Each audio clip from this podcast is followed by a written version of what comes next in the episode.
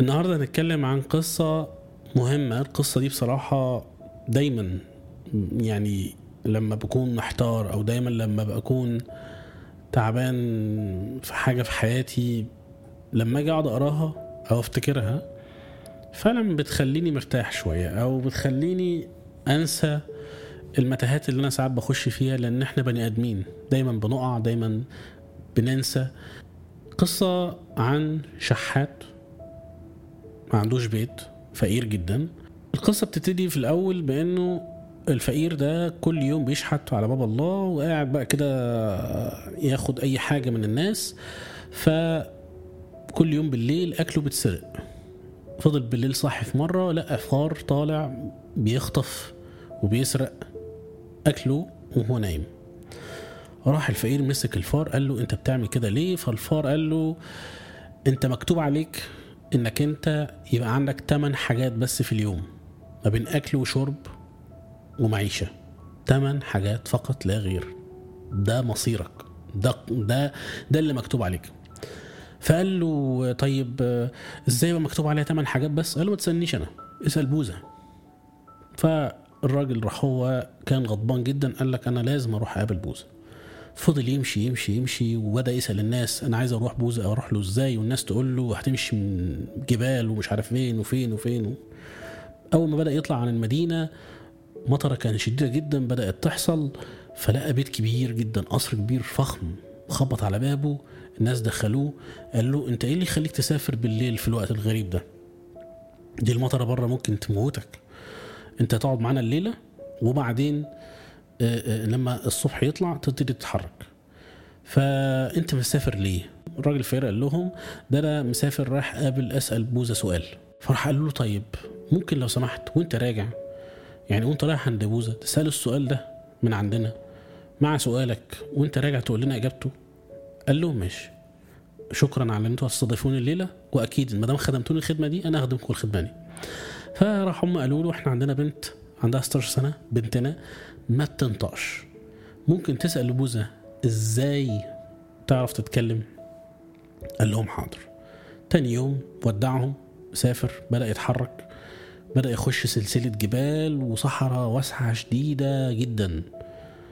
وحس إن هو ممكن يموت بس قال لأ أنا لازم أروح أقابل بوزة. وهو في الطريق راح هو قابل ساحر معاه عصاية شكلها غريب. قال له أنت بتعمل إيه هنا؟ انت لو مشيت في الصحراء دي لوحدك مع سلاسل الجبال اللي انت شايفها الواسعة الكبيرة دي هتموت. قال له أنا رايح أقابل بوزه قال له خلاص أنا هخدمك في إن أنا هأمر العصاية إن هي تنقلنا إحنا الاتنين وتوصلنا لأقرب مكان تقدر تروح فيه تقابل بوزه على شرط إنك تنقل له سؤالي وأنت راجع في الطريق تقول لي إجابته. قال له ماشي تحت أمرك. ما دام أنت هتخدمني الخدمة دي أنا هخدمك الخدمة دي. فراح هو قال له أنا بقالي ألف سنة وهو كان ساحر طيب يعني. قال له بقاله ألف سنة بقالي ألف سنة بتحرك في كل مكان والمفترض طبقا للتعاليم بتاعتي إن أنا أروح الجنة. ممكن تسأل بوزة السؤال ده؟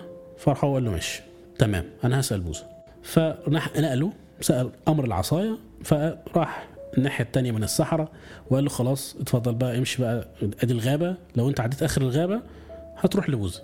راح وقف على أول الغابة بدأ يتحرك يتحرك يومين ثلاثة لحد ما لقى نهر واسع جدا ما يقدرش يعديه سلحفة بقى طلعت له كبيرة من تحت النهر. قالت له أنت بتعمل هنا إيه؟ قال لها ده أنا رايح أقابل بوزة. عندي سؤال ليه؟ قالت له خلاص أنا هعديك النهر. هعديك النهر. بس عندي ليك سؤال. اسأله البوزة. في شرط إنك لما ترجع هرجعك الناحية التانية وتقول لي على الإجابة. إيه هو سؤالك يا سلحفة؟ السلحفة قالت له أنا بقالي 500 سنة المفترض طبقا لتعليمي إن أنا أتحول أبقى تنين طاير بدل ما أبقى سلحفة تحت النهر. فالفقير قال لها ماشي أنا هعمل لك الإيه؟ هسألك بوزة على السؤال ده. السلحفة وصلته وبدأ يتحرك يومين ثلاثة تانيين لحد ما وصل لمكان التأمل بتاع بوزة وحواليه أتباعه وبدأ ي... ينتظر بوزة لحد ما يطلع يتكلم معاهم. المهم إن بوزة قال لهم أنا هجاوب بس على ثلاث أسئلة. هجاوب بس على ثلاث أسئلة لكل الناس اللي قاعدانا اللي جاي له من كل مكان عشان يسألوه. الراجل قاعد يفكر إن هو عنده أربع أسئلة إزاي هيعرف يسأل الأربع أسئلة ده؟ هو ما ينفعش. واتفق مع الثلاثه اللي عدوه واللي هم ساعدوه على مدار الطريق. بدأ يسمع شكاوى الناس اللي جاله من كل حتة في الدنيا. وبدا يسمع بوذا بيرد عليهم إزاي. قال في النهاية أنا مشاكل مشكلتي إن أنا فقير وشحات وقاعد في الشارع ما تساويش هم أو مشكلة من المشاكل اللي كان قاعد يسمعها من كل الناس لبوذا. وقال على الأقل عندي صحتي وبعرف آكل آخر اليوم. مش مهم يبقى عندي 8 حاجات.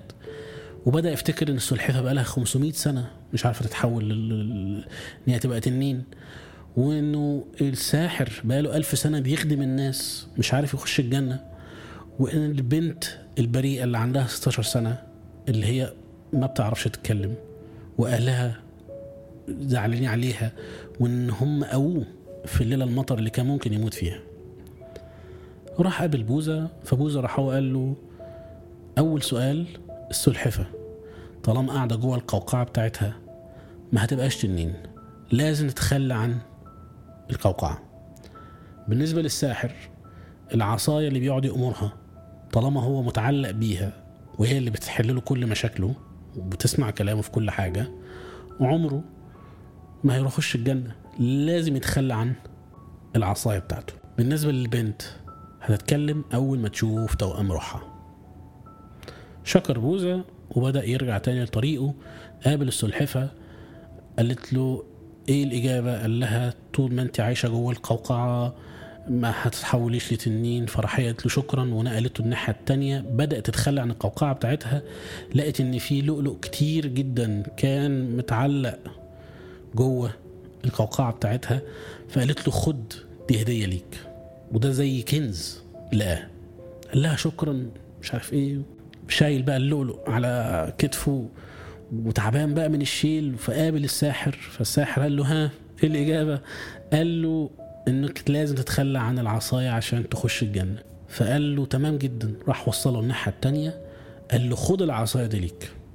فالراجل الفقير انبهر بقى معاه عصاية سحرية تقدر تحقق أي شيء هو عايزه يتحرك فيها في أي مكان هو عايزه ومعاه كنز خده من السلحفة.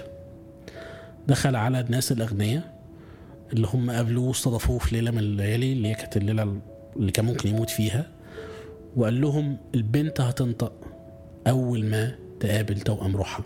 من بعيد البنت نازلة من على السلالم وبتقول هل ده الراجل اللي جالنا ضيف الأسبوع اللي فات؟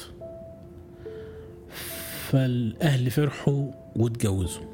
القصة ليها برضو تحويرة تانية إنه اسمها بقى بودا والكسلان يعني هي نفس القصة بس بحاجة مختلفة. ان كان في كسلان فقير وعدى بنفس المراحل دي بس بدل البنت والعيلة الغنية كان أسرة الملك وإنه يحل مشكلة البنت وبدل الساحر كان آه كان هو نفس الساحر وكان نفس ال- ال- السمكة بدل السلحفة. وإن هو لما راح سأل بوذا فبوذا قال له انت هترجع وهتلاقي فرصة في طريقك.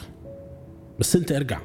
فراح هو أول ما رجع وجاوب على أسئلة ال- ال- ال- التلاتة اللي عدوا في نفس الطريق فبقى عايزين يدوا له خدمة فمثلا السمكة أو اللي هي نقول مثلا عليها السلحفة قالت له ده في كنز تحت.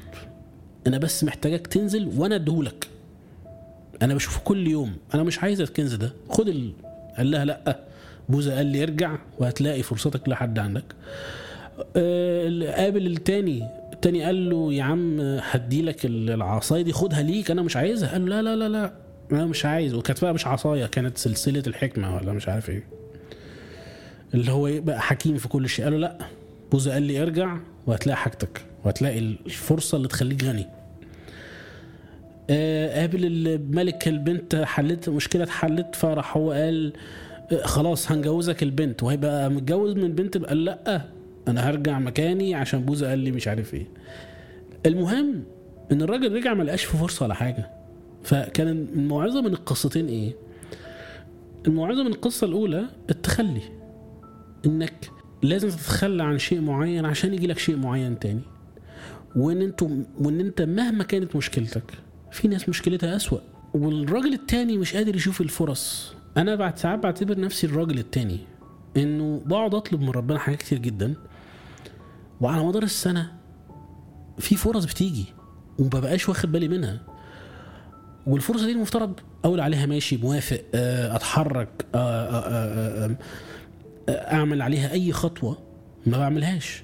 وبكرر نفس مشاكلي. واقعد أقول للرب طب هي نفس المشكلة حصلت تاني نفس الحوار حصل تاني. واقول الحمد لله بقى ومش عارف مين. طب ما هو ربنا بعت. والفرص كانت موجودة. لأن النهارده قعدت أفكر بصراحة. النهارده قضيته في, في, في تفكير كتير على اللي حصل في حياتي وال... وعلى مدار السنة إيه اللي حصل. ولقيت نفسي إن المشاكل بقت مشاكل مختلفة. الحياة شكلها مختلف. بس هي هي في فرص. والفرص جات. وكانت ممكن تحسن في حياتي الشخصية تحسن في حياتي العملية تحسن في أي شيء من جوانب الحياة اللي أنا مثلا صحة أيا كان. بس إحنا ما بناخدش بالنا من الفرص. متشعلقين في, في, في حاجات تافهة هي اللي بتأخرنا على إن هو ناخد خطوة لقدام. وإحنا ما نعرفش الخير فين. الجميل في الموضوع إن إحنا لو عملنا لو خدنا الفرصة كانت هتبقى خير.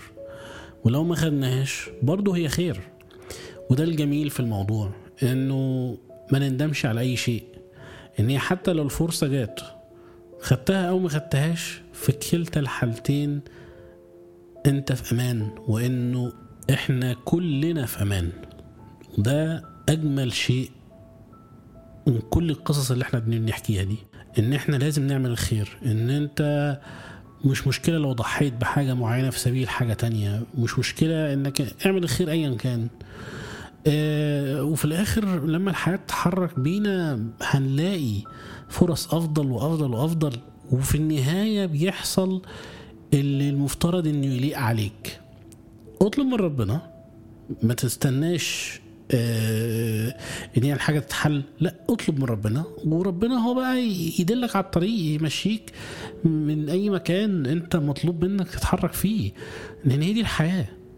إن إحنا لازم نستسلم ونرضى باللي بيحصل وفي نفس الوقت نتحرك ونسعى إن إحنا نغير الحاجة اللي ممكن تكون مضايقانا بأبسط الش... يعني بأبسط الطرق. لأنه في النهاية إحنا بني آدمين. وما نعرفش الخير فين. شكرا ليكم وآسف على الإطالة بس أنا حسيت إنه محتاج أتكلم وأفضفض مع الناس. و- وشكرا لكل الناس اللي بتتكلم و... وأتمنى لو حد عنده أي سؤال أو أي حاجة يبعت لي وشكرا لكم جدا. ومع السلامة.